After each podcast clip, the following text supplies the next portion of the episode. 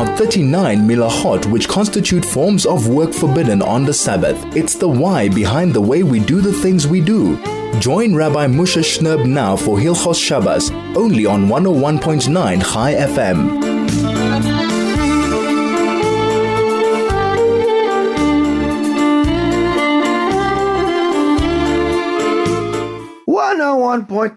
Chai FM. This is Soul to Soul on your radio.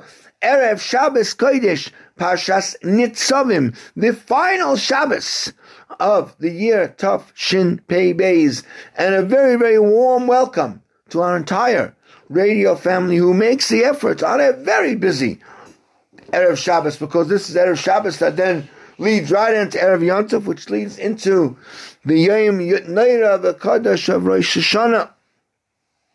And we truly appreciate all of you taking the time to spend a few minutes trying to get some chizuk, trying to get ourselves ready in the right frame of mind, in the right sort of spiritual dimension as we prepare ourselves for Yom Adin. It has been such an honor and a privilege for me to spend, Baruch Hashem, virtually every Erev Shabbos in the year Tov Shin Pei Beis, spending a few minutes with you, learning some Torah, giving ourselves some chizuk, hopefully encouraging you, strengthening you, buoying you in these times of difficulty, of challenge. This year has been a bit of a crazy, challenging year, but Baruch Hashem, we're still here. The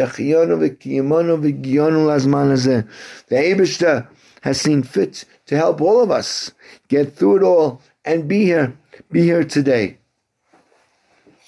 And what is it that keeps us there? So says the Torah at the end of this week's Pasha, for Hashem is your life and the length of your days. Hashem is our life. He sustains and infuses us with life. For this alone, we should love Him. To do this, how do we love Hashem? We have to study His Torah, Lishma, for its own sake. Love means to care only for the subject of one's love, not for any other reason. One who studies Torah for any ulterior motives will not come to love Hashem. We love Hashem as a result of our love and study of the Torah. The two go hand in hand. Harav Reuven Karlenstein Zatzal relates a story that he heard from the son of Rav Shmaya Greineman, who we know never left the sides of the Chazon Ish. He relates that the great-great-grandfather of the Chazon Ish was the famed Balapardes and the Rav of Königsberg. He was a contemporary of the Vilna Gaon and often corresponded with him, and also with Rav Yonasan Eybeschutz. Shortly before his passing, the members of his community asked him, "Who will be your successor? Who will be our Rav?" He instructed them to travel to a certain community and speak with its Rav concerning assuming the rabbinic leadership of Königsberg. They traveled to the city, and after meeting with the Rav, offered him the Rabbanus of Königsberg. He then asked, "Is there a yeshiva in your community?" But of course, a nice yeshiva with Talmidim who spend their days and nights learning. He asked a few more questions before agreeing to accept their offer. He insisted, however, that they remain in the city for Shabbos so that he can address his community and offer the proper leave-taking of them. They agreed to spend Shabbos. Friday morning, the Rav summoned them to his house and said, "I have changed my mind. I will not be joining your community." The men were floored. They thought that everything was settled to each other's satisfaction. "What is wrong?" they asked. The Rav had agreed. Why is this honor changing his mind? He explained, "The following morning, after I agreed to go with you, I noticed my Rebbetzin, weeping copious tears. I asked what was wrong. She explained that every week she washes the clothes of the Talmidim, students of our yeshiva. In those days, it was a strenuous and difficult job, consisting of heating water and scrubbing the clothes in the burning hot water. There were many, many students in the yeshiva. Understandably, she was busy with this every day. The heads of the community interjected. We have a group of women whose job it is to wash the students' clothes. The Rebbetzin will not have to trouble herself anymore. You do not seem to understand, the Rav explained. This is the Rebetzin's life. With each garment that she washes, dries, and smooths out, she partners with the student's learning. That is her Torah learning. My Rebbetzin said, if you take this from me, I have no reason to live. Without my partnering with the students in their Torah learning, what value is there to my life? How can I deprive my Rebbetzin of life? The Chazon Ish would often relate this story to show the love for Torah evinced by the previous generations. This is 101.9 Chai FM. Please stay with us. There's so much more coming up. This is Hilchos Shabbos with Rabbi Moshe Shnerb, only on 101.9 Chai FM. 101.9 Chai FM. This is Soul to Soul on your radio. Erev Shabbos Kodesh Parshat Nitzavim. This is the ultimate, the final Shabbos of Tafshin Pei Beis, as we prepare for the entrance of Tafshin Pei Gimel Bez Hashem on Sunday night as we begin Rosh Hashanah. And there's so much to talk about, so much we'd like to get into, so much we'd like to understand a lot more about. So in the past year, we've talked a lot about what happens on Rosh Hashanah, what the judgment is. I'd like to pick up this year on a very, very important minig, custom that we have on Rosh Hashanah. We do it on the first afternoon of Rosh Hashanah, usually after Mincha, late in the afternoon, and that is, of course, the custom of Tashlich, of going usually to a body of water where there's ideally fish, and asking HaKadosh Baruch Hu, so to speak, throwing our sins into that body of water. In fact, the Maril, who's one of the early halakhic authorities, brings in the laws of Rosh Hashanah, the minig is to go on Rosh Hashanah to a sea, a body of water, or a river, to throw into the depths of the sea all of our sins. And the reason for this is based on what it says in the Medrash, that when Avram Avinu went with Yitzchak to Har Moriah, in order to bring him up as a sacrifice, right, as HaKadosh Baruch Hu had commanded him to do. So we know the Satan, the force that tries to stop Jews from doing that which they need to do, that which they're commanded to do.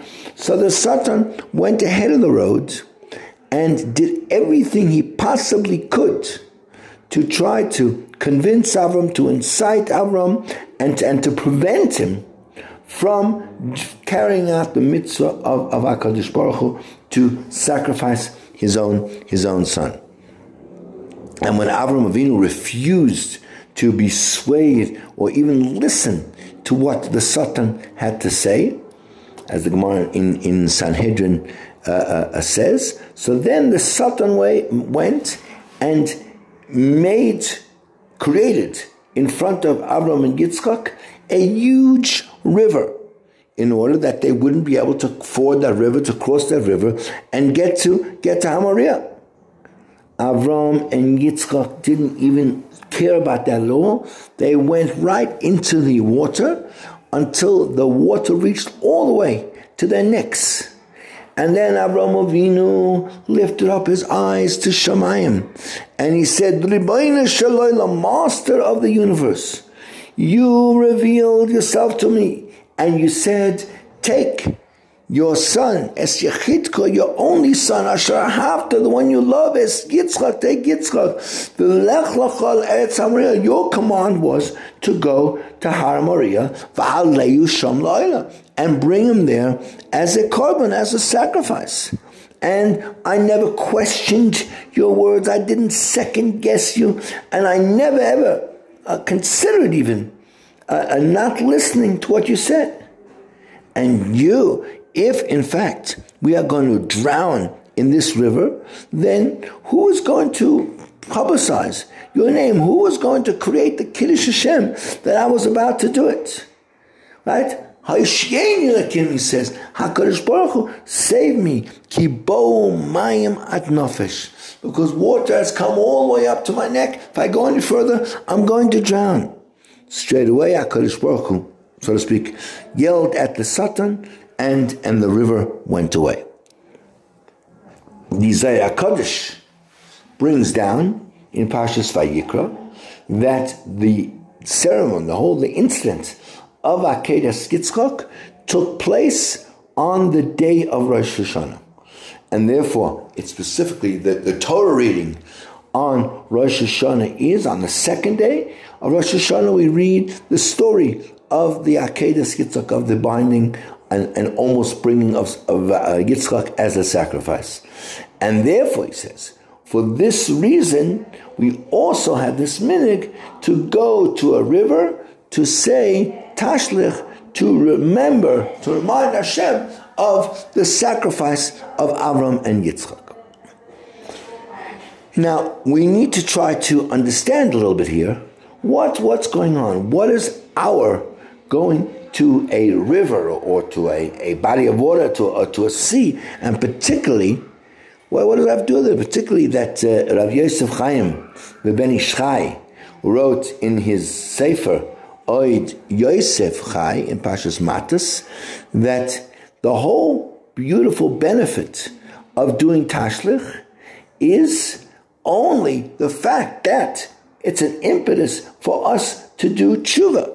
In fact, as he says, some people think that on the day of Rosh Hashanah, when they go to the water and they read the process of Tashlich, that's enough. That there they sort of throw away their averas of the whole year. They dump it into that body of water, and now they're free. They have no more sins. Their pockets are empty. They have no more averas, no more indiscretions.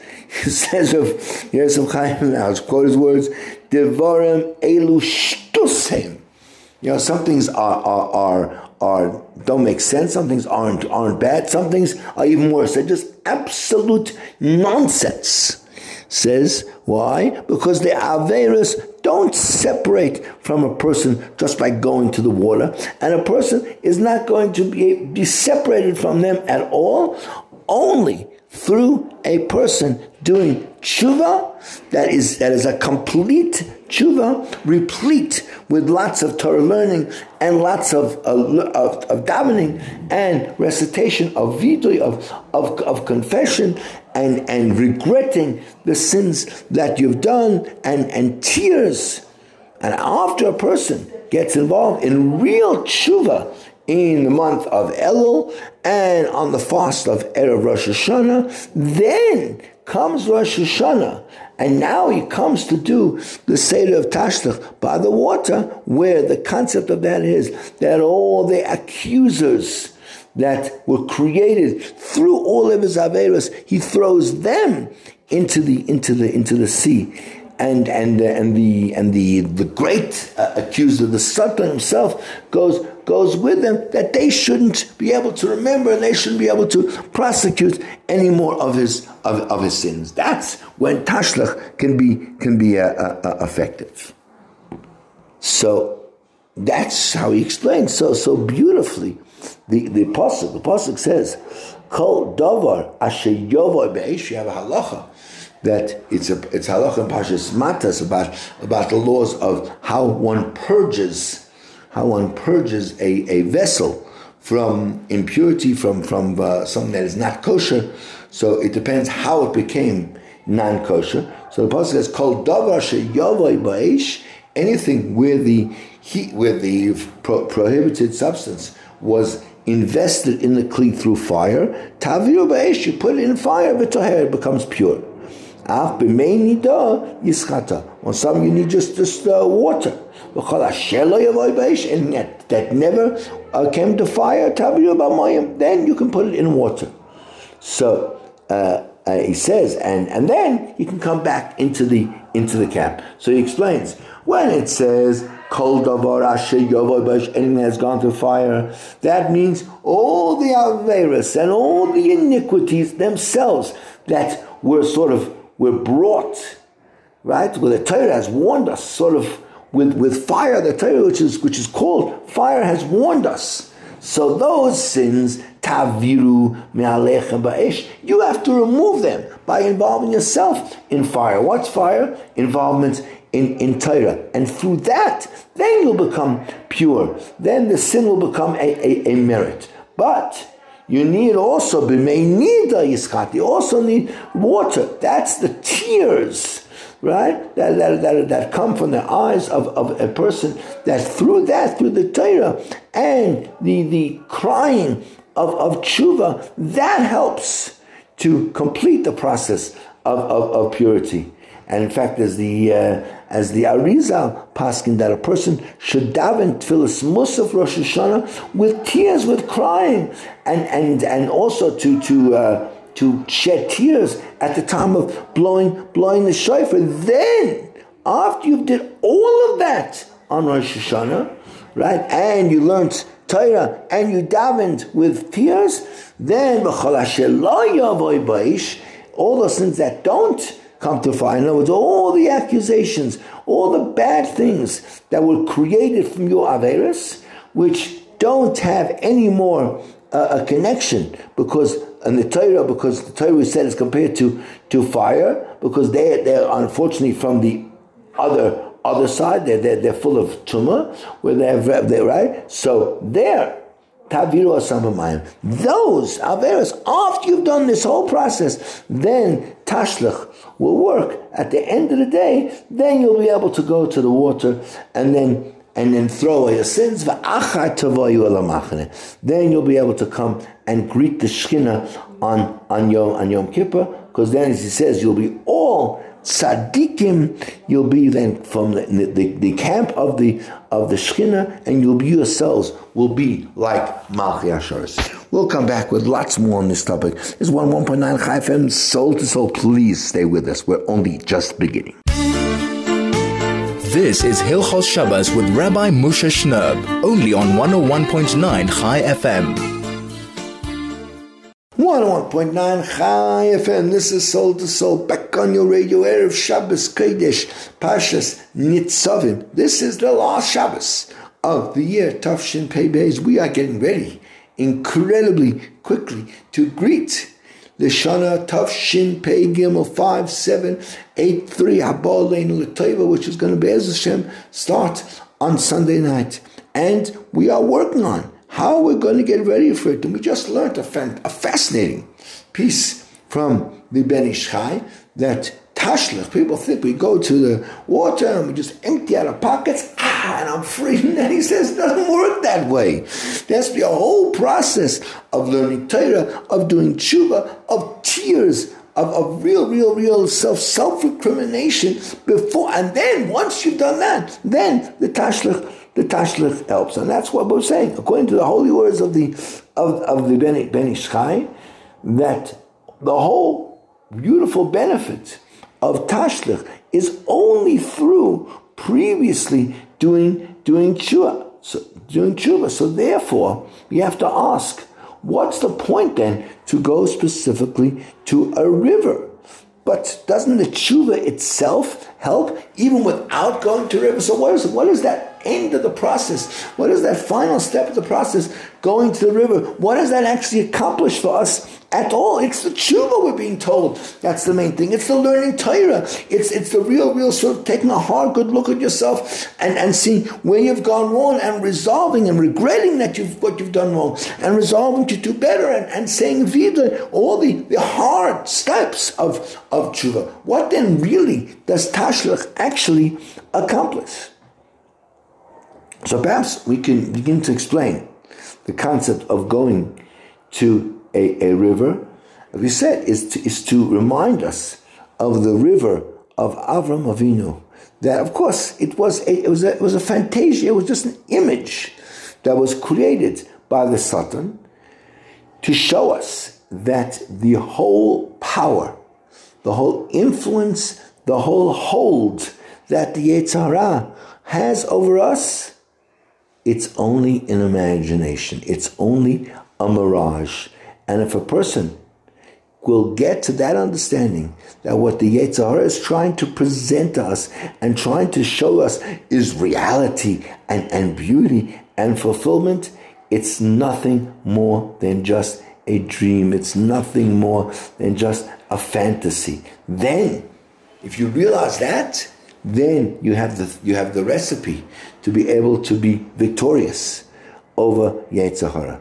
And therefore, at the time when a person really wants to accept upon himself the mitzvah of doing tshuva and doing it properly, go to the river in order to get to this understanding that we have the ability to overcome the Yetzer Hara and to really, really make positive changes in ourselves, because all the Yetzer Hara is just an imagination.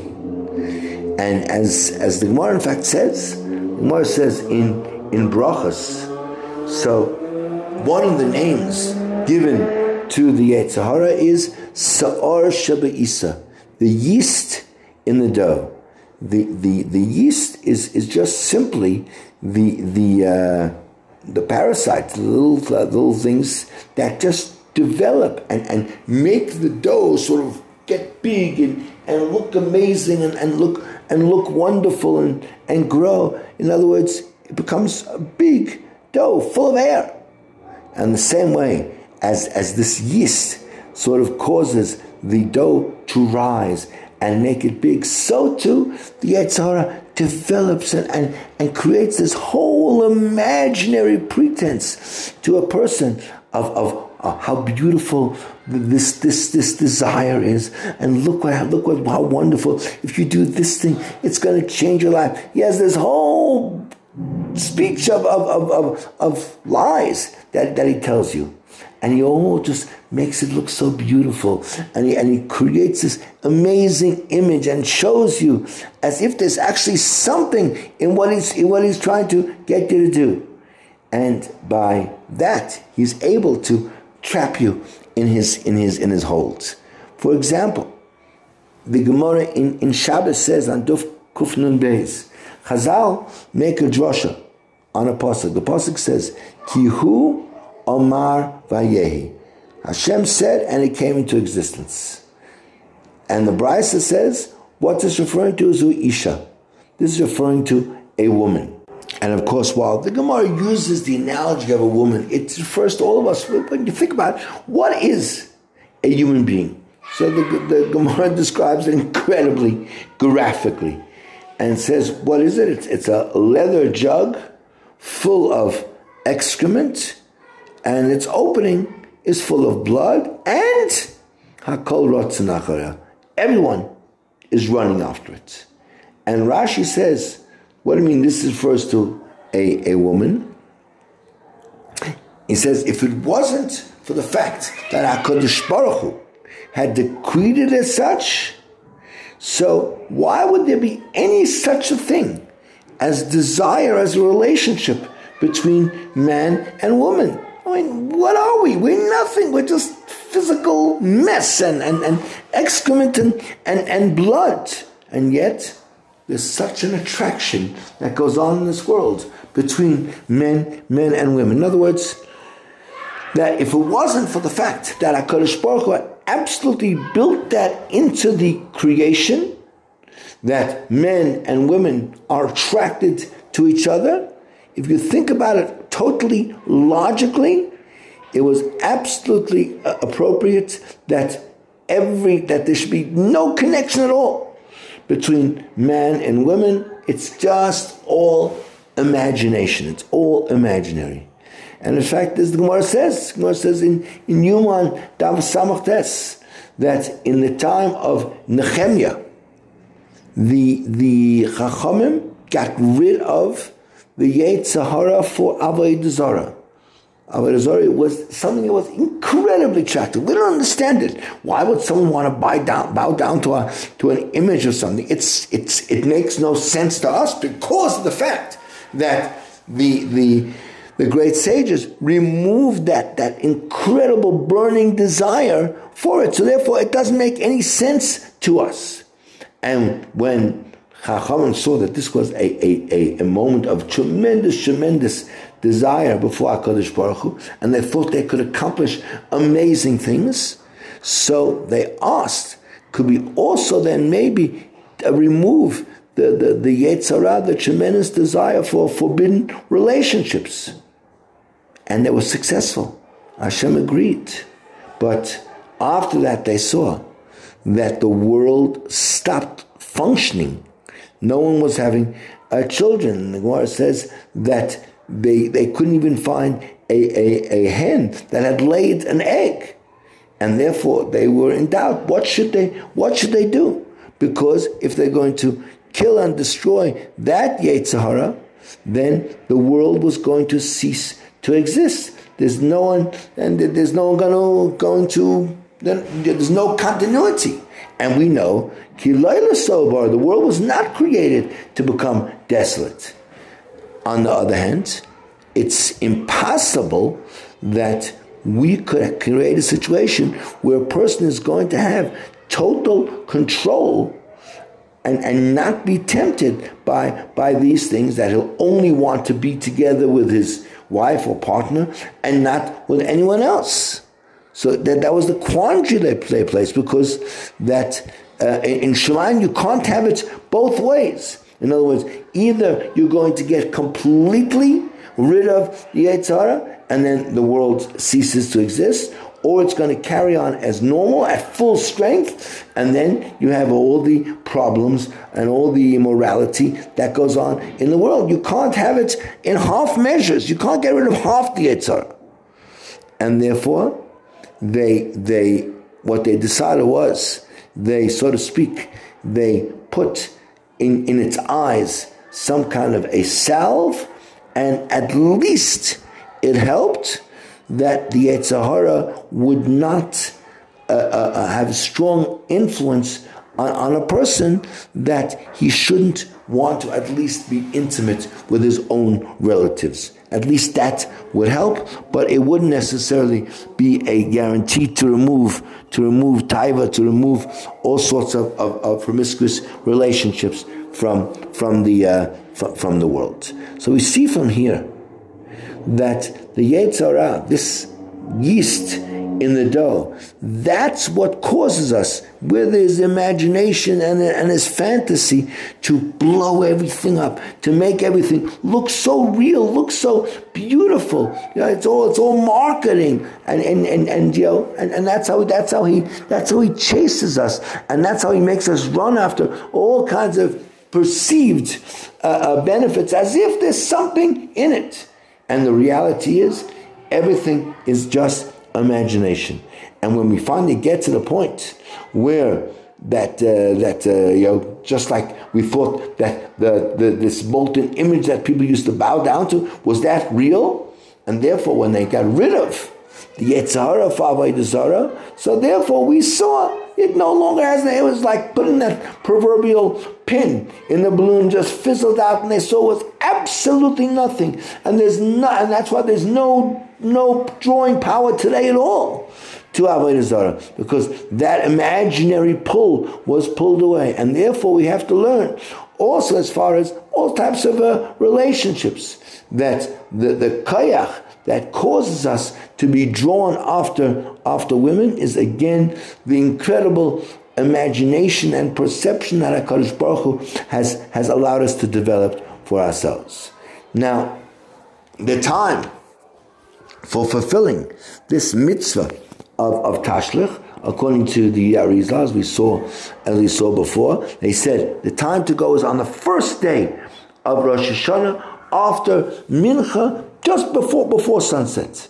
And that's what's brought in other places, that the time is before, Davka before sunset. And that's brought in several places. In the Medrash also, Eli Rabbah, it brings that. And the Chida brings it at all. That is the best time, right? To say it at that time, in the sort of the half hour before Shkia. Why? Because that was the time when Adam Arishan was forgiven for his son, as it's brought in the Pesita, that on the seventh day, on the first day of the month, it says, it comes out that on the day of Rosh Hashanah, he gives the events that took place on that day. Adam Rishon was created on Rosh Hashanah. In the first hour, Hashem had conceived to create man. In the second hour, he took counsel with the Malachim. In the third hour, he gathered the dust that would be needed to create him. In the fourth hour, he kneaded that dust. In the fifth hour, he shaped him. In the sixth hour, he made him into an entity. The seventh hour, he gave him a neshama. In the eighth hour, they went into Gan Eden. In the ninth hour, he gave them a command. In the 10th hour, he violated Hashem's command. In the 11th hour, he was judged. And in the 12th hour, just before Shabbat started, he walked out crying. Says HaKadosh Baruch Hu to Adam, this should be a sign for your children. In the same way as you stood before me in judgment on this day, and you came out crying, so too your children will stand before me in judgment on this day, and they'll come out. When is that? By Chodesh HaShvi B'Echad HaChodesh, on the day of Rosh Hashanah. Now, there's some who make the effort to go to the river, Dafka, that has fish. And we see five different reasons why this is appropriate. The Levush brings down that the custom is to go to a place where we see fish. Why? To remember that we are like live fish that are trapped in a trap. So too, we are always entrapped in the trap of death and judgment, and hopefully through that should move us to invest more thought in doing tshuva. In fact, he brings it a bit better. He says the fish are trapped. Again, by the cunning of man. They put something nice on the hook, and the fish wants something nice, and he goes after it, and he gets hooked. So too, the Satan dangles something nice in front of us, something attractive in front of us, and we grab onto it, and he chaps us. And that's why we say Tashlich, in a place where there's fish, so that we too can realize that all our averos come because we've been enticed by the Satan, and hopefully we can do a tshuva. In the Eliyah Zutza, which is the commentary on Levush, he brings two other reasons why we go to where there's fish. First of all, it's a sign that the Ayin Hara should not have any hold over us, just like fish, and therefore we should be able to multiply and become many like fish do. And in fact, the Alter Rebbe and the Shulchan Aruch HaRav brings that reason also. And the second reason is because we know fish do not have eyelids, and their eyes are open all the time. Again, to arouse us that there is an eye, there's a camera on all the time. HaKadosh Baruch Hu is always watching us. Hashem never sleeps, Hashem never slumbers, and He's always looking to have compassion on us. And that's also brought by the Erev Hamugim. I think the Tamim Hamugim also brings. He brings also from the Sefer Sharbas Rabbim, where he wants to say that I heard that Dogim, the Rosh Tevis of the word Dogim, is that there's Yud Gimel Michlin Derachame, that there's 13 kind of wells of mercy that are attached to it. And therefore we go by Tashlich to a river which has fish, and we say there, Mikel Kamoicha, who is like you, which alludes to the 13 attributes of HaKadosh Baruch Hu's Rachman. And perhaps you could say another reason. The Kotzker Rebbe says, and tries to explain, why do we eat fish on Shabbos? A specific a minig. Some people have discarded it, I don't know, but there's a specific minig to eat fish on Shabbos. It says why? Because all living items, right, have a mitzvah to be shechted and then salted. Fish, there's no such mitzvah. You can eat them as they is. And therefore, they're sort of mitzvahless. So therefore, we do a mitzvah by eating them on Shabbos. So it says, based on that, he wants to say, the reason we go to the place where there's fish is just like the Dogim don't have any mitzvahs. And nevertheless, HaKadosh Baruch Hu keeps them in this world and sustains them. So too, HaKadosh Baruch Hu should keep us alive and feed us and sustain us and keep us going, even if, chas v'sholom, we don't have that many mitzvahs either, just like the fish. Perhaps another reason we could say is that the Ramah brings down that the inyan of saying tashlich by a river, and he based it on the Shulchan Aruch that one should eat the head of a lamb on Rosh Hashanah. L'simon ha'toiva, it's a good sign that we should be l'roish v'loy l'zanav, a head and not a tail. And the Ramah says, and we go to the river to say the pasuk of V'sashlich b'mtzulos yom kol chatasam, they were thrown to the depths of the sea all of their sins, etc. Right? And it would seem that what the Ramah is trying to hint to this is that there is a connection between the eating of the head of the lamb, and going to the river, as in fact the Gemara says in Krisis, that a person should get used to doing all kinds of good simonim at the beginning of the year, right? So too, just like eating the head of the sheep is a good simon, so too going to throw one's sins in the sea is also simana milsa, that HaKadosh Baruch Hu should throw all of our sins into the depth of the sea. And of course, really, what's the connection of the minig of eating the head of a sheep together to connect to, and why not some other animal? So the Medrash brings in name of Chizkiah that the Jewish nation is compared to a sheep, just as a sheep. If you hit it anywhere in its body, the whole body is hurt.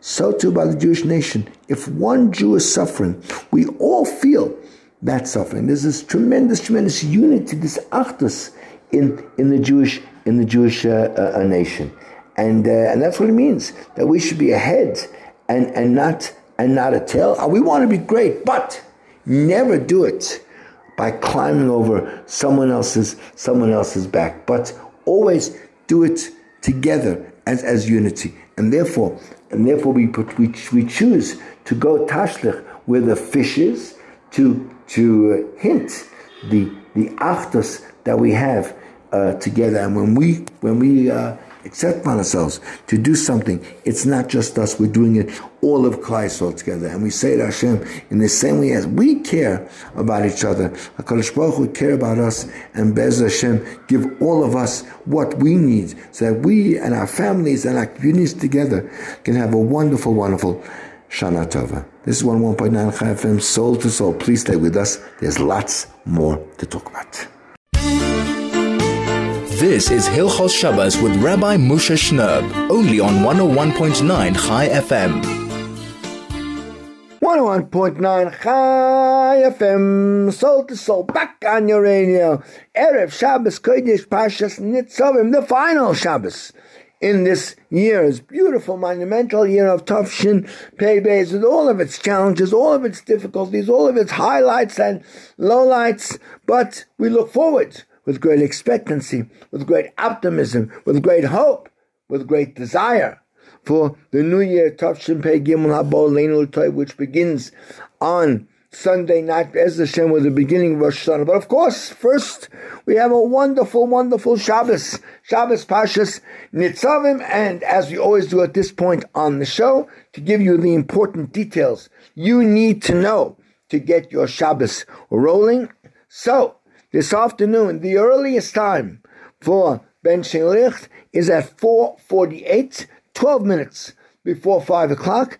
That is the earliest time. And really, it behooves us, last Shabbos of the year, to show Hashem HaKadosh Baruch Hu, we love your Shabbos. We look forward to your Shabbos. We crave your Shabbos.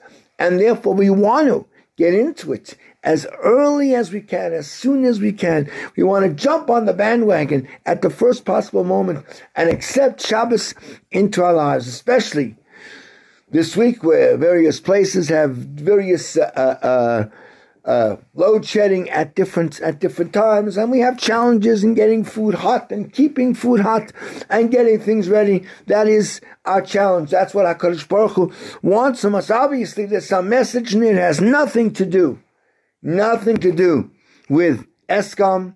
This is all from the hand of HaKadosh Baruch Hu, and there's a message there, there's an assayon, there's a test there, but we have to stand up and we have to say, it's not going to stop me. Nothing of this is going to deter me from my avodas Hashem. So let's try this week. Use whatever tactics, whatever plans, whatever strategies we need. Let's get our Shabbos started as early as possible. 4:48 is the earliest. The latest time for benching lift this afternoon is at 5:46, 14 minutes before 6 o'clock. By that time, you really have to have everything organized. If the lights go on at 4:30 or 5, get things hot so that you can put it on whatever heating device you have and get it ready for the Suda. Make sure the water is hot. Make sure everything is in place before 5:46, because that's when Shabbos reigns supreme. The Shkia is at 6:04, so that really, if you are in dangerous situation and you have your mamash, you are desperate, then you have those extra 18 minutes, but certainly not to rely on that lechatchila at all, but make sure at 5:46 is actually your deadline. So 6:04 is Ishkia. If you want to be able to daven Ma'ariv Bismanoi and not have to repeat Krishma again later, so then you just have to wait to about 6:22, and that's already night, and you can daven Ma'ariv, and then Baruch Shem, we have a beautiful, beautiful Shabbos, some time together with family, with friends, with good food. Lights on, lights off, it's irrelevant. We can still glow with the Shabbos warmth, with the Shabbos beauty, with the Shabbos finesse, and make it this last Shabbos of the year a very, very special one. Tomorrow morning, Be'ez Hashem, we lane just Parshas Nitzavim by itself, the way the year falls out. We have still another two Shabbos before Sukkot, so we lane just Nitzavim. All of 40 Sukkim is the entire Parsha, but boy, is it packed. It's all about doing tshuva and the ramifications of doing tshuva and not doing tshuva, and the beauty of making real, significant choices in our lives. The Haftarah is the very last of the 7 beautiful Haftarahs of comfort. Say, Sis Hashem, I'll rejoice, I'll gladden my heart in my relationship with our HaKadosh Baruch Hu. What a beautiful, beautiful Haftarah to end off the year and kind of launch us into Rosh Hashanah, of course, because it is before Rosh Hashanah. Even though this is the last Shabbos of the month, we don't bench Rosh Chodesh. This is not Shabbos Mevarchim. We're in too much of a state before Rosh Hashanah to do that sort of ceremony. But we realize that it is the Shabbos just immediately prior to Rosh Hashanah. In the afternoon, we're going to finish off our half-year Pirkei Avos campaign, which started the first Shabbos after Pesach and now ends on the final Shabbos before Rosh Hashanah, and therefore we will read Parakim Hey and Vav 5 and 6 today as we complete Pirkei Avos for the fourth time in this cycle. Hopefully you found something there that made a bit of an impression on you and something you can work on. Shabbos Kodesh ends tomorrow night at 6:36, 24 minutes before 7, and that launches us right into Erev Yontov, right into Erev Rosh Hashanah, which is always a very, very busy day, especially since you just have the one day between Shabbos and Yontov. Lots to do in the kitchen, lots to do elsewhere, lots of slichos to say, lots of things to get done. It's a beautiful, beautiful day, but a day that needs to be used and utilized in the proper manner and kind of focusing us on Rosh Hashanah at hand. I want to, in our lucky slot, just spend a little bit of time on one of the practices that is prevalent, that is often in many communities performed on Erev Rosh Hashanah. Some places they do it on Erev Yom Kippur, and that is the mitzvah of Hatoras Nedorim, of nullifying any vows we may have made. It's just a couple of points around that. It's not that well understood what and how.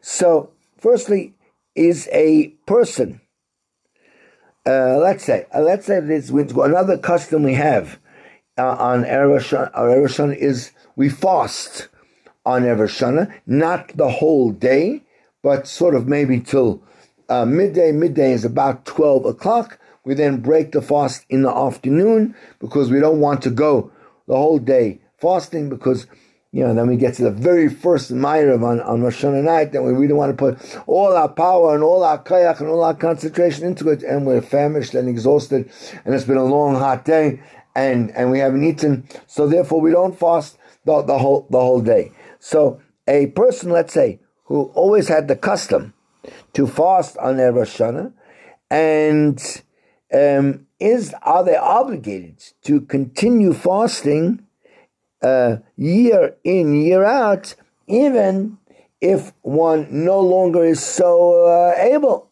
if one's not as robust as they used to be?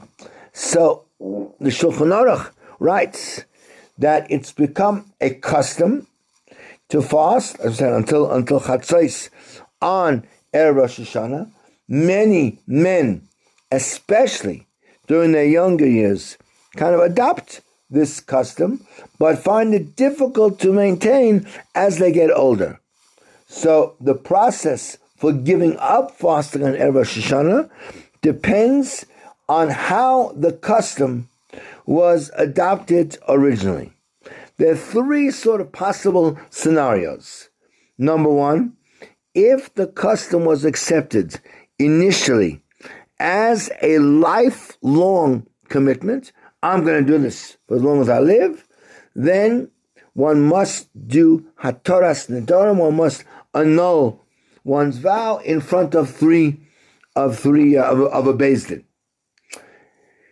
Two, if the custom was accepted initially on a year-by-year basis, so then no Hatoras Nedorim, annulment of vows, is required at all. And three, if the custom was accepted initially without specifying the length of the commitment, someone said it was a good thing to do, just said, I'll do it, without particularly thinking about, am I going to do it every year, I'm going to do it one year. So then one follows the general principle that any proper custom or behavior which was accepted without a bli neder, without saying specifically that this, I don't want this to become a promise, so automatically becomes like a neder, becomes a binding commitment, and may not be dropped unless one does Hataras Nedarim.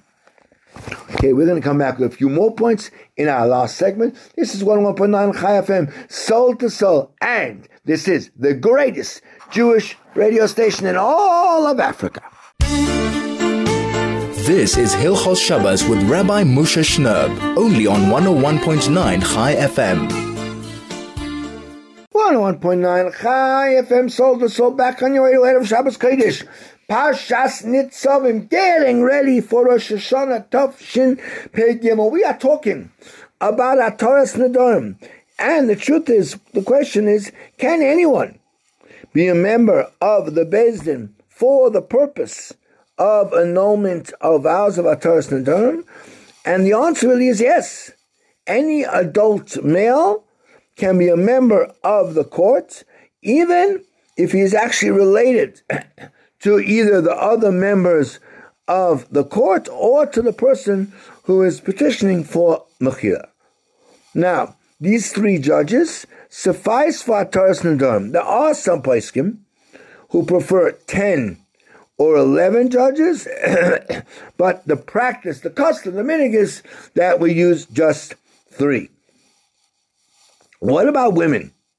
Do women officially have to annul their vows on Erev Rosh Hashanah?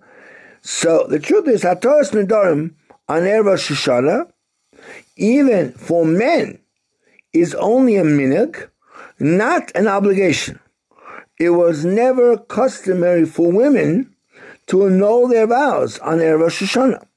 And there is therefore no compelling reason to begin such a custom now. Now, many men are accustomed to include their wives' vows at the time that they annul their own vows. Lechatchila, a wife should actually appoint her husband to be her shliach, her emissary, for annulling her vows. If, however, she forgot to do so, her husband may still annul her vows for her without actually being expressly appointed as her emissary, as long as he is absolutely certainly sure that she wants him to annul her vows for her. A married woman who had a specific vow that she must annul and does not wish to appoint her husband as her shaliach, should do so in front of a court of 3 judges. Although her father and brother or any other relative may be members of that court, her husband may not be a member of the court. A daughter cannot appoint her father or anyone else to petition the court on her behalf. For the annulment to be valid, the petitioner and the members of the court must understand exactly what is being said. A petitioner who doesn't understand the published Hebrew text should rather annul his vows in a language that he understands, in a native language. Children under bar mitzvah, even a boy over the age of 12 and a girl over 11, do not need to perform Hataras Nedarim. But get to shul Sunday morning and do it. Well, that's about all the time we have this year. Let me just, first of all, take the opportunity to thank every single member of our radio family for taking the time to put on the radio, put on your device, and listen to us. And let me end by taking this opportunity to wish every single person within the sound of my voice a ksiva v'chasima tova, a good and wonderful gebencht year, a year full of happiness, a year full of health, a year full of nachas, a year full of parnasa, and most of all, a year full of shalom, of peace, internal and external, so that we have the ability to enjoy all of Hashem's other blessings. To each and every one of our radio family, a good Shabbos and a Ksiva V'Chasima Tova to you all.